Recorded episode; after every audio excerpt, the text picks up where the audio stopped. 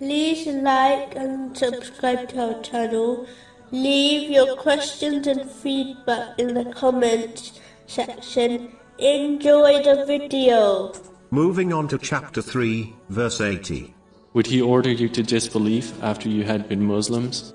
This verse warns that becoming deviated after accepting Islam and the truth is a reality.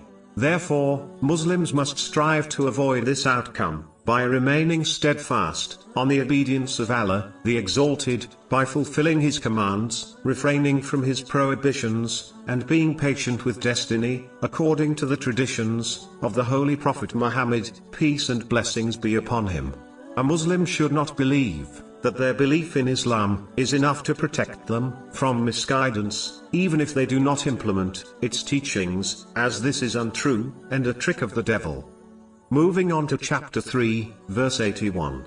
And then there comes to you a messenger confirming what is with you. You must believe in him and support him. Allah said, Have you acknowledged and taken upon that my commitment? They said, We have acknowledged it. He said, then bear witness, and I am with you among the witnesses. Not only does this verse indicate the high rank and great honor of the Holy Prophet Muhammad, peace and blessings be upon him, but it teaches Muslims an important duty they must fulfill, namely, supporting the Holy Prophet Muhammad, peace and blessings be upon him. This has been also indicated in a narration found in Sahih Muslim, number 196, which advises Muslims to be sincere to him. This includes striving to acquire knowledge and to act on his traditions, which includes the traditions which relate to Allah, the Exalted, in the form of worship, and his blessed, noble character towards the creation. It is to accept His commands and prohibitions at all times. This has been made a duty by Allah, the Exalted.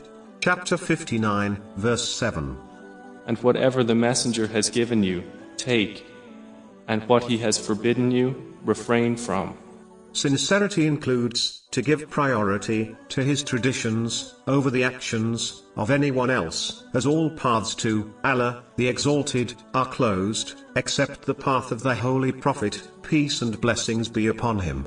One must love all those who supported him during his life and after his passing, whether they are from his family or his companions, may Allah be pleased with them all.